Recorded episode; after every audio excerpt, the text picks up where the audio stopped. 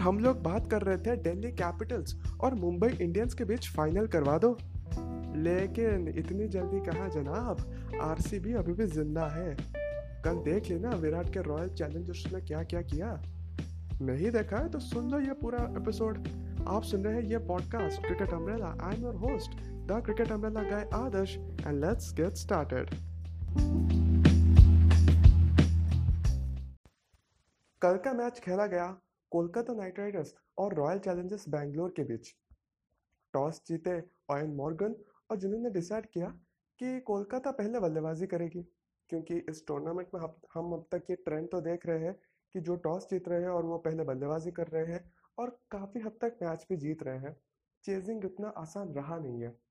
तो तब तक वो डिसीज़न तो बहुत सही था। विराट साहब ने भी बोल दिया कि अगर हम टॉस जीते तो पहले बैटिंग ही करते। लेकिन वो होने कहाँ वाला था? पहला ओवर गेंदबाजी करने आए क्रिस मॉरिस, और तब तक भी के के लिए सब कुछ सही चल रहा था। पहला ओवर जैसा तैसा करके निकल गया।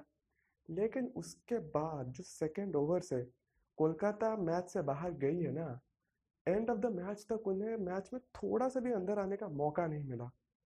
वो जो कल हम बात कर रहे थे ना कल के एपिसोड में कि अभी बैंगलोर को एक्सेलरेटर पर से पैर उठाना नहीं चाहिए था, उन्होंने तो मतलब एक्सेलरेटर क्या गियर को ही फिफ्थ गियर पे कर दिया है। मोहम्मद सिराज को कल नया गेंद मिला फाइनली क्योंकि वो उनका स्ट्रेंथ है राइट वो रणजी रणजी ट्रॉफी में अपने टीम के लिए ओपन बॉलिंग ओपन करते हैं और उनका जो स्ट्रॉन्ग पॉइंट है, वो बाउंसर नहीं है या फिर स्लोअर बॉल नहीं है, वो लाइन एंड लेंथ से बॉल को स्विंग कराते हैं, वही उनका सबसे स्ट्रॉन्ग पॉइंट है। कल उन्हें नया गेंद मिला, क्योंकि पिच में थोड़ी मदद तो थी फास्ट गेंदबाजों के लिए, और जनाब ने पहले ही ओवर में धो दिया। पहले ही ओवर में उनको दो विकेट मिल गई और उसी के साथ ही के का जो पूरा टीम था ना वो पूरा बैकफुट पे चला गया। कल अप, कल हमने अपने एपिसोड पे बात किया था कि क्यों मोहम्मद सिराज को मौका देना बनता है। अगर आपने नहीं सुना है तो please go back and check that episode first. लेकिन जो लोग आप सुनते हो आप कंटिन्यू करो इस एपिसोड के साथ। क्यों हमने बोला था कि यार मोहम्मद सिराज को मौका मिलना चाहिए अच्छी बॉलिंग कर रहे थे विकेट ले रहे थे क्योंकि उनके पास वो क्षमता है। यार ये चिन्ना स्वामी नहीं है। चिन्ना स्वामी में तो अच्छे अच्छे गेंदबाजों को पड़ जाती है। मोहम्मद मोहम्मद सिराज का जो स्ट्रॉन्ग पॉइंट है, वो उनकी स्विंग बॉलिंग है। तभी वो रणजी क्रिकेट में इतना ज़्यादा सक्सेसफुल है, लेकिन वो सक्सेस आईपीएल में रिफ्लेक्ट नहीं होता। अगर आप इंडिया परफॉर्मेंस भी देखें, जब वो इंडिया के लिए खेले थे, तब वो एक या दो टी ट्वेंटी मैचेस भी खेले थे, जो कि उनका स्ट्रॉन्ग जोन नहीं है। एनीवेज कल जो था, पूरा जो एटमोसफेयर था, पूरा उनके लिए सुइटेबल था। बॉल मतलब पिच में तो बहुत ज़्यादा जान थी।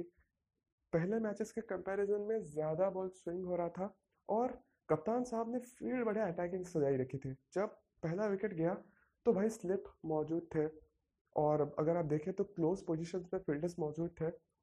दिमाग में ये क्लियर था कि अभी जो एक दो विकेट हमें मिल गया है पहले ओवर में, इसको हमने ये जो स्टार्टिंग में हमें बेनिफिट हुआ है, इसे हमें छोड़ना नहीं है। बस पकड़ को और मज़बूत करना है। ये पूरा माइंडसेट क्लियर था विराट साहब का और एग्जैक्टली उन्होंने वही किया। क्रिस मॉरिस को उन्होंने पहले ओवर के बाद ही मैच से हटा दिया। गेंदबाजी करना है नवदीप सिंह और उन्होंने पहले ही ओवर में आउट कर दिया शुभमन गिल को। एक तेज तरीन शॉर्ट पिच गेंद थी और शुभमन गिल साहब उसका शिकार बन गए और टीम तीसरा विकेट खो चुकी थी। तो अगले ओवर में जब मोहम्मद सिराज साहब फिर गेंदबाजी करने आए, उन्होंने और एक विकेट अटका दी। तो पंद्रह रनों के अंदर अंदर ही के के आर के चार बल्लेबाज आउट हो चुके थे और टीम पूरी तरह से स्ट्रगल कर रही थी। सबसे बड़ी बात रही मोहम्मद सिराज। तेरह साल के आईपीएल के इतिहास के पहले गेंदबाज बने जिन्होंने एक ही मैच में दो दो मेडल ओवर्स डाल दिए। और उसके बाद क्या था? उसके बाद आरसीबी के पास बॉलर्स की कमी थोड़ी थी। ईश्वरू उड़ाना एक ओवर गेंदबाजी करने आए। हालाँकि उन्हें एक चौका पड़ गया ऑयन मॉर्गन की तरफ़ से। लेकिन गेंदबाजी उन्होंने भी इतना कुछ खराब किया नहीं बट स्टिल यही है ना, जब आपके बाकी गेंदबाज इतना अच्छा परफॉर्म कर रहे हो तो आप एक किसी को तो बाहर बिठा सकते हो। तो ईश्वर उड़ाना को एक ओवर के बाद पूरे मैच में ओवर से नहीं मिले। तो युजवेंद्र चहल और वॉशिंगटन सुंदर का टाइम था, और उन्होंने भी क्या, हम सोच रहे थे कि यार कल फास्ट बॉलर्स को इतनी मदद थी। बॉल स्विंग हो रहा था। क्या चहल और वॉशिंगटन सुंदर अच्छा करेंगे? चहल तो फिर भी अच्छा कर ही लेंगे, क्योंकि उनके पास वो लेग स्पिन की कला है रिस्ट स्पिनर तो कहीं पे भी चलेंगे। लेकिन क्या वॉशिंगटन सुंदर, जो इतने टाइम से इतना अच्छा परफॉर्म करते आ रहे हैं कि क्या वो कल अच्छा परफॉर्म कर सकते हैं? और उन्होंने वो जो सारे थोड़े थोड़े डाउट्स थे ना, उन सबको आसानी से चुप करवा दिया। और पहले ओवर में युजवेंद्र चहल को विकेट मिल गई। यार, चहल साहब तो थोड़े जिगरे वाले बॉलर है ना, और कल इतना बढ़िया प्लेटफॉर्म उन्हें मिला था, और वो उन्होंने तो थोड़ा और जिगर, जिगरा दिखा दिया। बॉल को एकदम फ़्लाइट ही डाल दी। और होना क्या था? स्ट्रेट लॉन्ग ऑफ़ पे विकेट मिल गई। और सिमिलरली वॉशिंगटन सुंदर तो बॉल को इतना इतना स्पिन करवा रहे थे। हमने ज़्यादातर टाइम देखा नहीं है सुंदर साहब को इतना बॉल स्पिन कराते हुए। अच्छी लाइन जंप पे डालते हैं, टप्पा पकड़ के रखते हैं और बैट्समैन को कंटेंट करके रखते हैं, वो उनका स्ट्रॉन्ग पॉइंट है आई एग्री लेकिन इतना स्पिन वो शायद ही कभी कराते थे, लेकिन कल तो पूरा माहौल आरसीबी के बोलर्स के लिए ही सजा हुआ था। सबने बढ़िया बढ़िया गेंदबाजी की और एक टाइम पे तो ऐसा था कि पंद्रह ओवर शायद हो गए थे, या फिर सोलह ओवर हो गए थे टीम का स्कोर साठ रन तक भी नहीं पहुँचा था के का। और मॉर्गन भी तभी आउट हो गए थे तो सात विकेट जा चुके थे। हालाँकि उसके बाद लॉकी फर्गूसन आए और कुलदीप यादव के साथ मिलकर उन्होंने आखिर में जो 20-25 रन जोड़े बिना किसी विकेट खोए हुए, उसी के बदौलत ही के आर चौरासी रन तक जा पाई। लेकिन मुझे भी अभी लगता है कि अगर आपने इतना बढ़िया बॉलिंग किया है ना पहले दस ओवर को, आपको ऑल आउट करना चाहिए था के को। आरसीबी खिलाड़ियों को ऑल आउट करना चाहिए था। अठारह ओवर के अंदर, अस्सी रनों के अंदर ऑल आउट करके जाना था, क्योंकि आपने मॉर्गन तक को आउट कर दिया था। उसके पास उन मतलब उसके बाद के के पास कोई ऑलराउंडर्स भी मौजूद नहीं थे। तो यार यहाँ पर ऑल आउट बनता था बट स्टिल ऑल आउट ना करके भी तो सिर्फ़ चौरासी रन ही बनाने दिए। लॉकी फर्गूसन के अगर आखिर में जो उन्नीस रन उन्होंने बनाए, अगर उसे निकाल दे, और उन्होंने ठीक ठाक सोलह, पंद्रह, सोलह गेंद पे रन बनाए, अगर उस इनिंग्स को हटा दे तो पूरे के के बैटिंग कार्ड में ऐसा कोई लगा ही नहीं कि जिसने कुछ इंटेंट दिखा के बल्लेबाजी की। मॉर्गन साहब ने हालाँकि तीस रन बनाया लेकिन चौंतीस गेंदों से। वो इंटेंट था नहीं। और वो इंटेंट आएगा कहाँ से? जब विकेट होगी तभी तो इंटेंट दिखाओगे ना। जब पेट भरा हुआ होगा, तभी तो आप बाकी चीज़ों के बारे में सोच सकते हो। जब पेट ही खाली है विकेट ही खाली है विकेट है ही नहीं तो क्या रन कहाँ से बनेगा? और बढ़िया बात यही रही है कि आरसीबी ने किसी भी एक या दो ओवर में मैच को लेट गो करने नहीं दिया। ऐसा नहीं था कि थोड़ा फॉर ग्रांटेड ले लिया और एक दो ओवर बीच में रन लीक हो जाए। ऐसा बिल्कुल नहीं हुआ। सारे बॉलर्स ने बड़ी ही टाइट गेंदबाजी की और उसका उसका मतलब फ़ायदा उन्हें मिला। हम कितने बार देखते हैं कि आरसीबी को इतनी बड़ी जीत मिलती है। पहले हमने बहुत बार देखी है कि आरसीबी एक बहुत बड़े मार्जिन से जीतती है, लेकिन वो तभी होता है जब उनके बल्लेबाज चलते हैं। विराट और ए बी मिलकर उन्होंने कुछ दो सौ रन का पार्टनरशिप कर दिया। तो कभी विराट और क्रिस गेल ने मिलकर सौ, डेढ़ सौ का पार्टनरशिप कर दिया। टीम का टोटल बहुत अच्छा हो गया। फिर जाके गेंदबाजों ने अच्छी गेंदबाजी की तो वो मार्जिन बहुत बड़ा दिखता है। लेकिन कल मेरे हिसाब से अगर अनिल कुंबले साहब के बाद में वो पहली बार ऐसा हुआ कि बॉलर्स ने अपने दम पे ही मैच को कम्प्लीटली वन साइडेड बना दिया। हालाँकि पचास रन तो टारगेट चेस करने को था, लेकिन हमें भी पता था इस यहाँ पर को कोई दिक्कत होने वाली नहीं है, लेकिन कुछ एक दो तो छोटी छोटी चीज़ें नज़र नज़र में ज़रूर होगी। जैसे कि, क्या लॉकी फर्गूसन वो पावर प्ले में विकेट चटका सकते हैं? या फिर क्या एरन फिंच, जो फॉर्म से थोड़े तो बाहर चले गए हैं, क्या इनफॉर्म आ सकते हैं? तो इसीलिए I was very excited to see the second half क्योंकि हालाँकि सब लोग बोल रहे थे कि तो वन साइड मुकाबला है। यार वन साइड तो था। जब पावर प्ले में ही आपके चार पाँच विकेट चले गए थे, चार विकेट चले गए थे तब से ही यह मैच वन साइडेड था। लेकिन मुझे देखना था ये सब छोटी छोटी चीज़ें कैसे पैन आउट होती है। And it was very unfortunate to see कि लॉकी फर्गूसन को आपने पावर प्ले में गेंदबाजी कराई ही नहीं। यार, चौरासी रन का टारगेट आप किसी भी हालत में आप डिफेंड तो करने वाले थे नहीं। हाँ आप खुद को एक वन परसेंट का चांस देते अगर आप टीम को ऑल आउट करने के बारे में सोचते। रन रोक के तो आप ये मैच जीत नहीं सकते। The only way you could have won this match और you could have competed at least is by taking wickets और विकेट आपको कौन दिलाता? है पैट कमिंस और Lockie Ferguson no disrespected intended to Prasidh Krishna, लेकिन प्रसिद्ध कृष्णा ऐसे गेंदबाज नहीं है जो एक ओवर में दो दो दो दो या तीन तीन विकेट लेके दे दे, या फिर एक स्पेल में ही तीन, चार विकेट ले जाए। वो जो बल्क वाला विकेट है, वो पैट कमिंस और लॉकी फर्ग्यूसन ही आपको दे सकते थे। तो तभी तो स्मार्ट क्रिकेट यही बनता था कि आप पूरा पावर प्ले इन दोनों से करवा दें। अगर कुछ विकेट मिल जाता है तो सही बात है। अदरवाइज़ मैच तो वैसे ही हार रहे हैं। उनके ओवर्स बाद में रखा के फ़ायदा क्या है? मैच या अठारह ओवर तक तो जाने वाला नहीं है। बट वो हुआ नहीं। लॉकी फर्ग्यूसन गेंदबाजी करने आए छठे ओवर में। तो उनसे पहले भाई पैट कमिंस प्रसिद्ध कृष्णा और वरुण चक्रवर्ती गेंदबाजी कर गए। आई मीन वरुण चक्रवर्ती को क्यों गेंदबाजी पहले मिली? आई मीन बढ़िया फॉर्म में है। अच्छी बात है। बट ये जो पिच था ना वो तेज गेंदबाजों को सूट कर रहा था। क्या वो कि क्या खिचड़ी पक रही थी? और टीम के पास दो दो एक्सपीरियंस्ड लीडर्स हैं in the form of Eoin Morgan and Dinesh Karthik. अगर उसमें भी ये अगर सुनो ना, अगर मेरे जैसे छोटे मोटे लोग भी आकर अब बाहर से ये एक्सपेक्ट कर पाते हैं कि फर्गूसन गेंदबाजी करेंगे तो team management I don't know क्या सोच रही थी। बट हाँ अगर फर्गूसन दूसरा ओवर तीसरा ओवर डाल भी देते तब भी नहीं कि यह मैच आर हार जाती। यह मैच कम्प्लीटली आर का ही था। और दूसरा चीज़, हालाँकि देवदत्त पडिक्कल कल अच्छा दिखे तो पहले ओवर में थोड़ा उन्होंने स्ट्रगल किया, लेकिन उसके बाद वो इंटेंट दिखा। उन्होंने वो जो रूम बना के चौका लगाया, देख के अच्छा लगा कि यह बल्लेबाज डर नहीं रहा है। अगर एक दो ओवर खराब भी चले जाता है तो इसके पास वो काबिलियत है कि यह खुद को रिग्रूप करके अटैक कर सकता है। तो अगर दूसरी तरफ़ हम बात करें एरन फिंच फिंच साहब के लिए तो मुश्किल होने वाली थी ही, क्योंकि फिंच साहब का जो सबसे बड़ा मुश्किल है ना, वो वही है कि वो स्विंग गेंदबाजी के खिलाफ बहुत ज़्यादा फंसते हैं। चाहे भुवनेश्वर कुमार के बारे बारे में बात कर ले फिर जो भी स्विंग गेंदबाज जहाँ पर बॉल अंदर आएगी, वहाँ पर फिंच साहब फंसेंगे ही। तो कल उन्होंने एक अच्छी बात की कि वो ही वॉज़ यूजिंग हिज फुटवर्क वो क्रीज से बाहर आ रहे थे और वो स्विंग को कट करने की कोशिश कर रहे थे और कुछ सिंगल्स ढूंढ रहे थे, हालाँकि इतना ज़्यादा सक्सेसफुल रहे नहीं। थोड़ा स्ट्रगल करते हुए मिला, लेकिन एटलीस्ट उन्होंने कोशिश तो की। और फिर साहब को अभी फॉर्म में आना पड़ेगा, बहुत टाइम हो गया है। बढ़िया होता अगर कल वो एंड तक खेलते और टीम को जिता कर ड्रेसिंग रूम में वापस जाते तो वो कॉन्फिडेंस जो होता ना, वो मोरल जो होता, वो और भी ज़्यादा हाई हो जाता। फिर आर एकदम मतलब ten out of ten ten out of ten team लगती। अभी शायद नाइन पॉइंट सेवन फाइव लग रही है, क्योंकि जो टॉप ऑर्डर में आयरन फिन साहब है ना, वो थोड़े आउट ऑफ़ फॉर्म है। अगर वो फॉर्म में आ जाते हैं, फिर आरसीबी के इस साइड को रोकना बहुत ज़्यादा मुश्किल लग रहा है। एवर्ट स्टिल से कि जो नंबर पाँच या छः वाला स्पॉट है, वो शायद आरसीबी को आगे जाकर दिक्कत दे सकता है। और वो प्रॉब्लम हम इंडियन टीम के साथ भी देख रहे थे आखिरी साल तक, और अभी आरसीबी के साथ भी देख रहे हैं।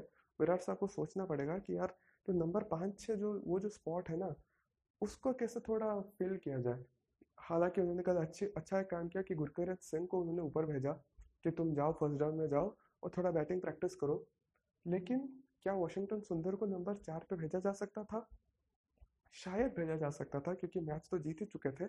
बट दिमाग में ये भी होगा ना कि मैच को जल्दी ख़त्म करना है और ज़्यादा कोई विकेट खोए बिना सो दैट आपका जो नेट रन रेट है, वो इम्प्रूव हो सके। और आरसीबी ने वो सक्सेसफुली कर दिया। आरसीबी को ज़रूरत थी ऐसे एक बड़ी जीत की, जिससे उनका नेट रन रेट सुधर सुधर जा, सुधारा जा सकता है। यार, सुबह सुबह मेरे मुँह से वर्ड से नहीं निकल रहे हैं आई एम सॉरी क्योंकि अगर हम देखें, पहले एक दो मैचेस के बाद जो किंग्स इलेवन के हाथों से एक बड़ी हार मिली थी, उसके बाद से ना आरसीबी का जो नेट रन रेट है, वो minus one point three one point four पे था। अभी धीरे धीरे धीरे धीरे जीत के वो माइनस ज़ीरो पॉइंट वन पे आ गए थे, और इसी एक बड़े जीत के साथ अभी उनका नेट रन रेट प्लस में आ गया है। हालाँकि स्टिल अभी दिल्ली कैपिटल्स और मुंबई इंडियंस से कम है बट एक बढ़िया साइन है कि प्लस में है नेट रन रेट और जो उनका जो आखिरी चार मैचेस है, वहाँ पर उन्हें फेस करना है एक मैच में मुंबई को, एक मैच में दिल्ली को। अगर ये दो मैचेस आरसीबी जीत जाती है तो कंफर्टेबली टेबल के एक दो स्पॉट पर ख़त्म करके कैंपेन उनको दो मौके मिल जाएँगे फाइनल्स तक जाने के लिए, जिसके लिए हम श्योर विराट साहब बेचैन हो रहे होंगे कि यार, दो मौके चाहिए, क्योंकि हम, हमें पता है आरसीबी थोड़ा चोक तो करती है चाहे वो आप क्रूशल मैचेस कह लें, चाहे आप प्ले कह लें या चाहे आप फाइनल्स तक भी कह लें। आर थोड़ा चोक करती है तो इस बार टीम के पास सही लाइनअप है, क्योंकि चोक की जो वो जो प्रॉब्लम आती है ना, तभी आती है जब आप बैटिंग हैवी टीम हो। आप कभी ये नहीं देखोगे कि बोलर्स से जो भरी हुई टीम है, या फिर जिसको इंडियन कोर स्ट्रांग है, वो चोक कर जाए। वैसा हमने बहुत कम बार देखा है। तो इस बार टीम के पास वो बॉलिंग अटैक है, जो कि शायद पहली बार आरसीबी को टूर्नामेंट जिता सकती है। भाई 2020 है, कुछ भी हो सकता है। क्या ये वही साल होगा जहाँ पर आरसीबी के जो फैंस हैं, वो खुल के सेलिब्रेट कर सकते हैं? वी डोंट नो लेकिन अभी टीम तो अपने फॉर्म में दिख रही है। That's what I was saying तो आज का मैच है सनराइजर्स हैदराबाद और राजस्थान रॉयल्स के बीच। अगर हम हैदराबाद की बात करें तो ये इनके लिए डू और डाई का मुकाबला है, क्योंकि 10 मैचेस में इन्होंने सिर्फ़ तीन ही जीते हैं। छः पॉइंट पे ही है। अगर आज हार जाते हैं ना तो बाकी तीन मैचेस जीत के भी वो मैक्स टू मैक्स बारह पॉइंट तक ही जा सकते हैं। और इस बार लग नहीं रहा है कि बारह पॉइंट पर आप क्वालिफाई करोगे। आखिरी साल थोड़े चांसेस बने थे लेकिन इस बार तो चांस नहीं है।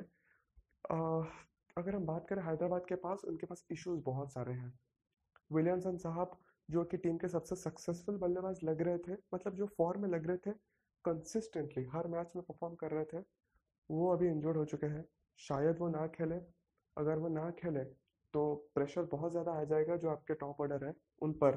डेविड वार्नर साहब हालाँकि पिछले मैच में आए थे, बीच में अड़तालीस रन बनाए थे, मैच को सुपर ओवर लेके गए थे बट वो उस तरह के फॉर्म में दिख नहीं रहे हैं कि जिस तरह के फॉर्म से सामने वाली टीम डर जाए कि यार वार्नर है क्या करे।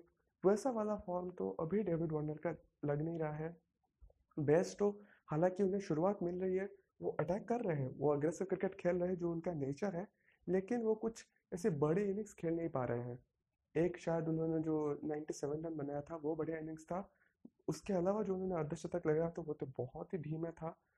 उस तरह के परफॉर्मेंसेस शायद टीम उनसे एक्सपेक्ट नहीं करती। आप आप टीम के सबसे बड़े खिलाड़ी में से एक हो, आपको जाकर खुल के एक्सप्रेस करना पड़ेगा और वो टीम को हेड देना पड़ेगा, ऊपर से जाकर।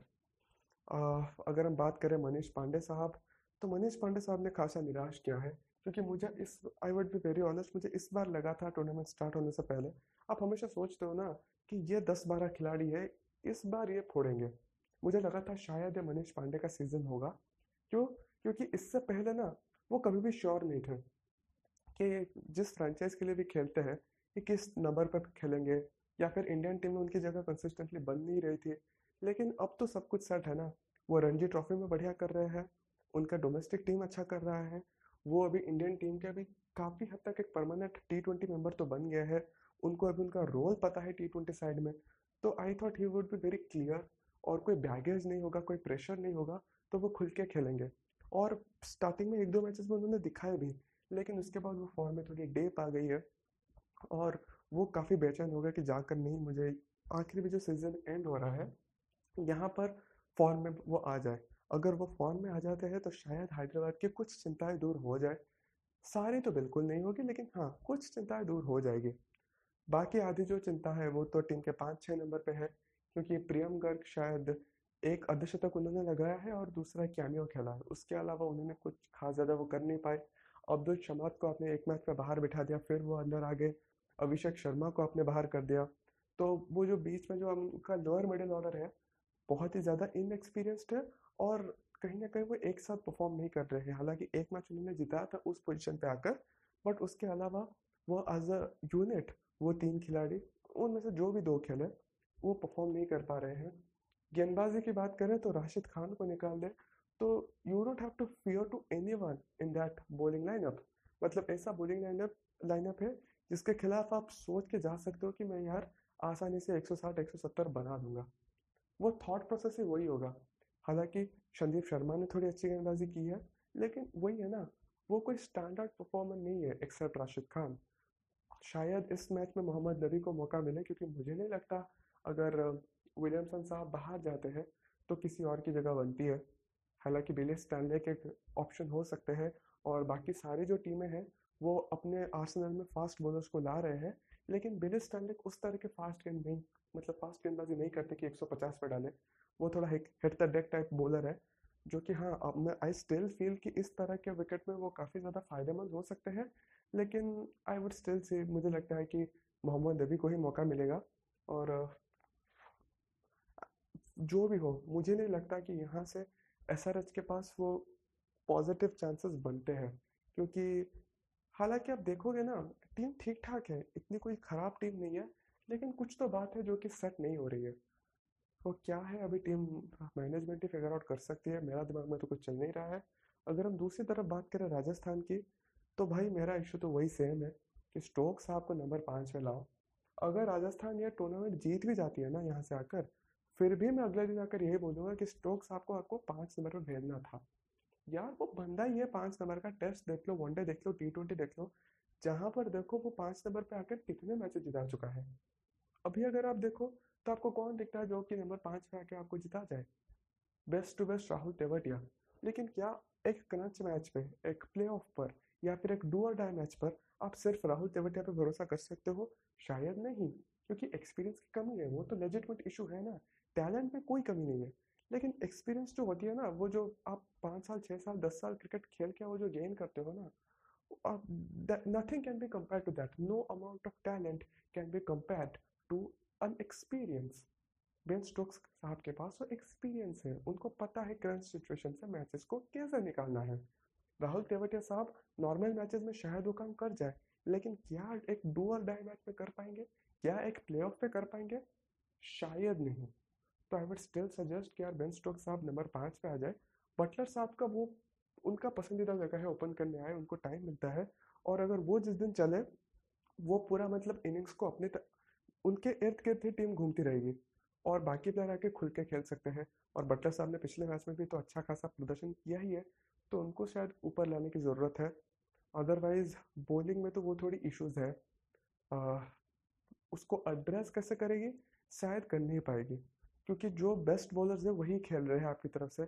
और एंड आपको फिर उन्हें बैक करना पड़ेगा और बस यू कैन ओनली एक्सपेक्ट कि तीन चार मैच हो गया अगले जो तीन चार मैचेस हो जाए, आपके बॉलर्स ठीक ठाक बॉलिंग कर दे। क्योंकि राहुल तेवटिया अच्छी गेंदबाजी कर रहे हैं।